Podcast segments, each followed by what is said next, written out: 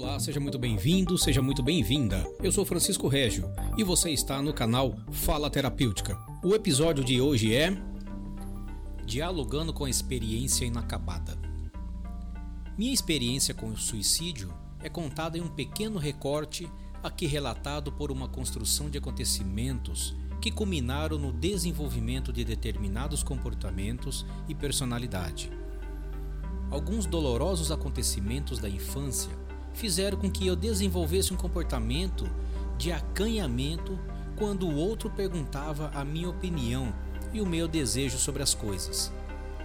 Este comportamento tinha uma corporeidade de abaixar os olhos e a cabeça, um sorriso envergonhado, uma voz que falava sussurrando, quase desaparecendo no ar, como se pedisse permissão para falar. Isto simplesmente acontecia quando eu dava por mim.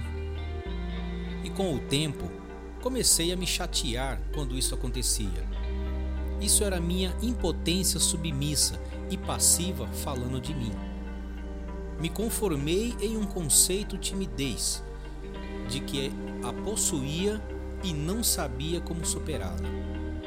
Minha mãe não gostava de estranhos em casa quando levava colegas de escola, ela costumava reclamar comigo, dizendo para se reunir na escola, não trazer pessoas para dentro de casa. Eu gostava de trazer as pessoas para casa, de recebê-las e de ter e viver este contato mais próximo. Minha mãe não tinha amigos e falava que os amigos eram os familiares, que só eles é que tínhamos que ter como amigos. Eu queria ter meus próprios amigos, e isto me entristecia. Mas minha irmã tinha outra postura e saiu de casa, indo morar com a minha avó lá em Salvador. Morei um ano com a minha mãe, só nós duas.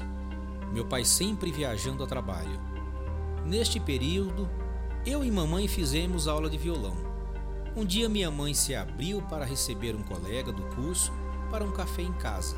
Ela, ao meu ver, abraçando bastante mãe, disse: você tem que cortar isto, senão sua filha vai ficar abobalhada. E foi a partir deste dia que eu não tive mais os carinhos de mãe, nem como dar e nem receber. Senti a força do abandono presente em minha vida, em seu distanciamento e na ausência de afeto. Logo mudamos para Salvador por causa da minha irmã. Acontecimentos como a rejeição de minha irmã e de meus primos de encontros no playground, onde entrava muda e saía calada depois de horas, vendo todos interagirem, fizeram com que eu me distanciasse das pessoas. E eu fui me isolando, fui ficando cada vez mais morando no meu quarto, numa vida nos livros, numa vida sem interação entre as pessoas. Não tinha namorados, tinha nojo dos homens. Comecei a criar o meu mundo Dormia a manhã toda, estudava à tarde, varava a noite com meus pensamentos. Lia, escrevia poesias e conversava com a lua na janela. Isso me doía muito, mas o que havia eram os encontros de família. Como eu me reimaginava nele agindo de diversas formas, mas mesmo assim não havia interesse em estar vivendo isto. Era uma repetição sistêmica de comportamento da qual eu já não podia mais vivenciar. Eu desejava outra realidade. A menina virou jovem sonhadora, cujo maior sonho era ser amada. Meu pai brigava para eu sair de casa, mas eu não conseguia. Me negava a sair para qualquer festa de família, quaisquer lugares. Me trancava no quarto e só queria ficar sozinha lá, sem a cobrança de meus pais, de me socializar na família, de sair para lugares que não tinha vontade algum, como shopping centers, supermercados. Já não sabia expressar meus sentimentos em comunicação oral. diálogo com as pessoas havia me fechado em mim mesmo. O que eu sentia dentro de mim era um profundo sofrimento, um enorme vazio e tamanha tristeza que sufocavam de um acúmulo de acontecimentos traumáticos que conduziram ao nível mais profundo de fragilidade. Quando todos saíam e eu tinha a casa só para mim, me questionava por não ter ido, pois a forma como meus pais colocavam parecia uma obrigação ir, e não ir uma desobediência. Às vezes chegava até me vestir, mas desistia de ir. E ali, quando todos saíam, eu chorava desconsolada a minha impotência diante de todas aquelas situações. Eu chorava por não conseguir mais me fazer presente nos lugares, por estar me tornando invisível cada vez mais. Às vezes eu ligava o som, quebrava o silêncio da casa e do som dos meus próprios passos. Colocava algumas músicas que gostava e escutava repetidamente. Gostava de ouvir, sentindo, Sonate au clair de lune, de Beethoven, enquanto vivia em prantos, em alguns momentos dançava espontaneamente. Depois de chorar desnorteada andando pelo espaço da sala, eu pegava uma faca e ia para um canto de parede, onde me recolhia até sentar, e lá eu cerrava a pele da minha perna até que a dor que fora gritasse como gritava a dor da alma. Isso eu fazia em um choro mais brando, em um olhar mais perdido, em um sentido mais anestesiado pelo próprio cessar do choro. Depois eu comia e a comida vinha com gosto de culpa e consolo. Este ciclo se repetiu com os meus muitos momentos de solidão. Depois da faca, nos momentos de choro intenso e de muito tempo sozinha a desvanear no sofrimento, outros acontecimentos foram se instaurando. Ia para o banheiro e ficava me olhando. Estava pedindo ajuda a mim mesma. Daí vinha o choro e os pensamentos de todas as minhas limitações e impossibilidades. Vinha uma profunda angústia e eu começava a apertar com as minhas próprias mãos o meu pescoço, na tentativa de me estrangular. O rosto ficava todo vermelho. Os olhos pareciam que iam explodir de tanta pressão ou saltar do rosto. As lágrimas rolavam dos olhos. Asfixiantemente difícil, mas por diversas vezes tentei e não consegui ir por este caminho. Mutilação nas pernas com a faca e as tentativas de enforcamentos mal sucedidas no banheiro geraram um próximo passo. Aos 15 anos eu tive a experiência mais significativa de suicídio e que marcou um ponto final na tentativa. Eu estava na casa da minha avó, mais uma vez trancada no banheiro, me olhava no espelho, mais uma vez me acabando de chorar, o meu choro escondido para que ninguém me visse assim, decidida a acabar com tudo de uma vez. E decidida a dar um ponto final na minha vida, peguei todos os remédios da casa e fui botando na boca, tantos quantos podia e tomando. Estava feito. Comecei a ficar tonta, a pressão a cair. Saí do banheiro e fui em direção ao quarto, e tudo o que vi foi a cama onde deitei e apaguei. Dormi ao longo muitas e muitas horas. Às vezes, umas frestas de olhos ensaiavam abrir, mas as pálpebras estavam tão pesadas que não conseguia.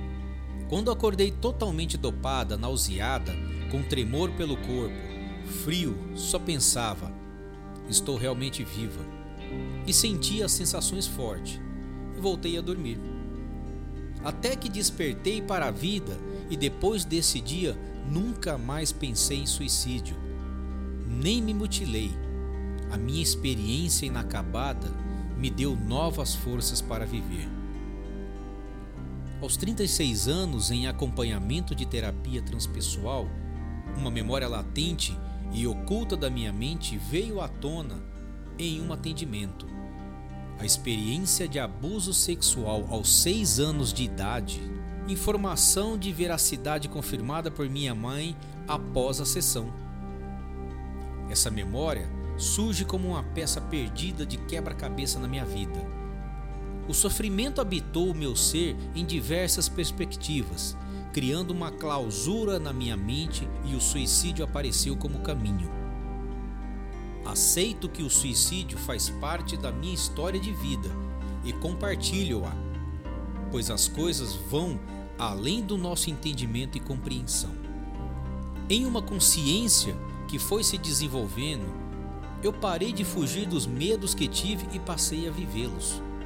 E a coragem de viver a vida trouxe sabedoria de aceitar as capacidades e limites em diversos contextos.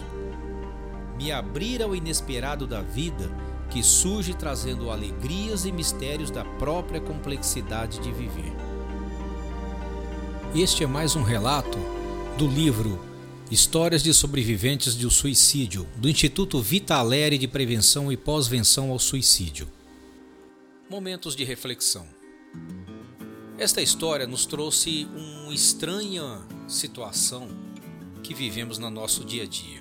Alguns pontos me chamaram a atenção. Um deles foi no momento em que esta pessoa reclamou que não tinha mais o carinho de mãe. Ora, por que este carinho de mãe não aparecia mais em determinado momento? Simplesmente porque alguém veio, olhou aquela situação de carinho e de afeto entre mãe e filhas e disse: Olha, pare com isso, senão esta criança vai crescer abobalhada. Como se o carinho e o afeto de uma mãe deixasse uma pessoa desprovida de qualquer habilidade social no seu futuro próximo. Como se não fosse exatamente o carinho de mãe tudo aquilo que fortalecesse para o ser humano a condição de você ser uma pessoa livre, feliz, independente e segura. Essas passagens sobre a socialização, essa falta de contato social com outras pessoas permearam todas as ideias desta personagem, desta pessoa que relatou sobre seus laços, sobre seus acontecimentos e trouxe-a uma tona. Se nós somos seres sociais, se nós somos seres que vivemos em sociedade, precisamos nos relacionar com os outros, por que é que nós temos que viver isoladamente? Porque este conceito de viver isolado estava tão enraizado na mente desta pessoa. Este isolamento pessoal, a que se falar, não trouxe absolutamente nenhum benefício para esta pessoa. Este sentimento de sofrimento, este vazio que ela declara na própria relato deste caso, é clara a informação de que uma pessoa está em seu sofrimento existencial, ela tem algo a querer viver, ela tem sede de vida, ela tem sede de vivência e não consegue se expressar dessa forma. A automutilação é uma das formas que as pessoas às vezes utilizam para se sentir vivas. É aquele tipo de dor que muitas vezes para nós é colocada como algo insuportável. Jamais eu faria isto comigo, mas sou eu. Esta pessoa que sofre, que está disponibilizando a automutilar-se, ela quer, assim como foi dito, ela quer que a dor da carne seja maior do que a dor da alma. Automutilar-se significa, segundo os teóricos, que a pessoa quer sentir-se viva, quer sentir-se presente, quer sentir que a sua existência é real, que ela não é algo transparente e que está ali simplesmente vagando em meio a outras pessoas. No outro ponto, ela relata sobre a tentativa de auto-enforcamento com as mãos. Vejam bem, quem quer se matar, não estou afirmando, mas quem quer se matar, como poderia pensar, imaginar que o simples ato de colocar as mãos entre o pescoço e apertar, ela teria a consciência, ela teria a capacidade de realmente efetivar este ato. Isto é a prova de que as pessoas não querem se matar. Isto é a prova que esta personagem, ela não queria tirar a própria vida. Ela não queria o sofrimento da dor.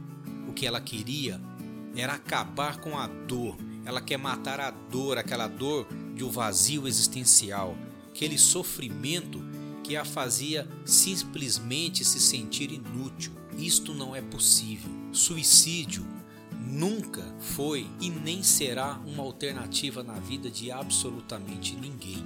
Os relatos posteriores, já com uma certa idade, na sua vida de adulta, com relação à psicoterapia que ela fez e levantou informação sobre este problema que ela teve lá na sua infância aos seis anos, que foi o abuso sexual, isto é simplesmente as condições que levam uma pessoa nesta situação.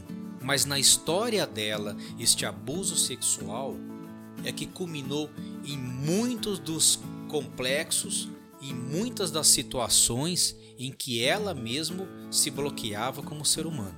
Já existia uma dificuldade da mãe em se socializar.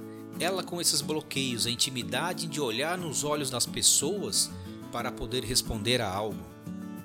Ela sentia-se simplesmente como ela não poderia atrapalhar a vida do outro em dar a sua posição, em dar a sua opinião. Parece que ela não tinha esse direito humano de se expressar. E mal sabia ela que isto viria através de um trauma, um trauma violento, um trauma absurdo que ainda existe nos dias de hoje, que é a violência sexual contra crianças. Não está clara nos relatos de onde veio esta violência sexual, se partiu de quem, qual pessoa que acometeu essa atrocidade. Mas independente disto, ela foi vítima de violência sexual. Isto a traumatizou inconscientemente. Ela não conseguia se desenvolver como ser humano.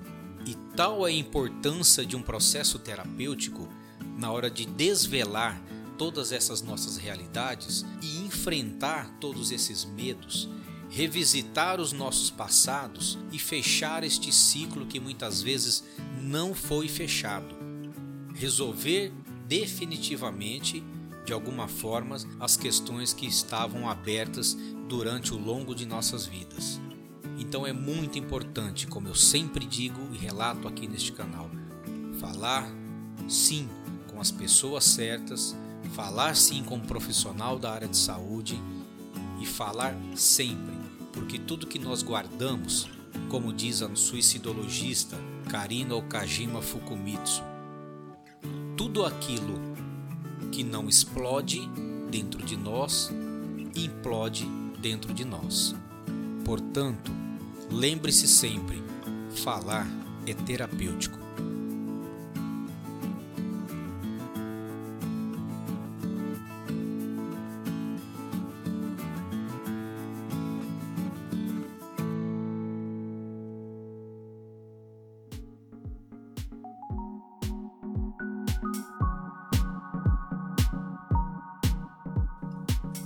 Você ouviu mais um episódio do canal Fala Terapêutica.